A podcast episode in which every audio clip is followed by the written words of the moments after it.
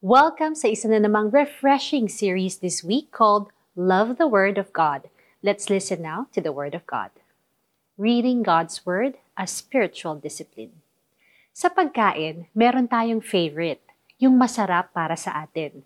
Meron din tayong hindi gaanong gusto, ngunit mabuti sa katawan. May kilala kong hate na hate ang ampalaya at mahilig sa matamis na pagkain tulad ng cake at ice cream lalo na yung strawberries and cream na flavor. Pero dahil nasa lahi niya ang diabetes at gusto niyang maging healthy, kumakain pa rin siya ng ampalaya regularly at hindi siya araw-araw nagdi-dessert at sweets. May pampisikal na pagkain sa araw-araw at meron ding pang-espiritual. Alam nating lahat na reading the Bible regularly is important dahil ito ang ating spiritual food.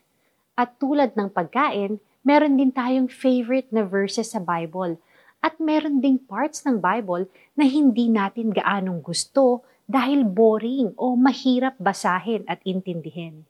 Ngunit kung gusto nating maging spiritually healthy, dapat complete and healthy diet din tayo sa ating Bible reading. We cannot be selective with the Bible, picking and choosing only the sweet words that make us happy. Minsan, kailangan natin ng bitter words, serious reminders, rebukes, and calls to repent. Sabi nga ni Apostle Paul, all scripture is God-breathed and is useful for teaching, rebuking, correcting, and training in righteousness. Remember, all scripture, not some scripture. Kaya halika, buksan na ang iyong Biblia. Tayo'y manalangin. Lord, tulungan po ninyo ako na ma-develop ang discipline of Bible reading.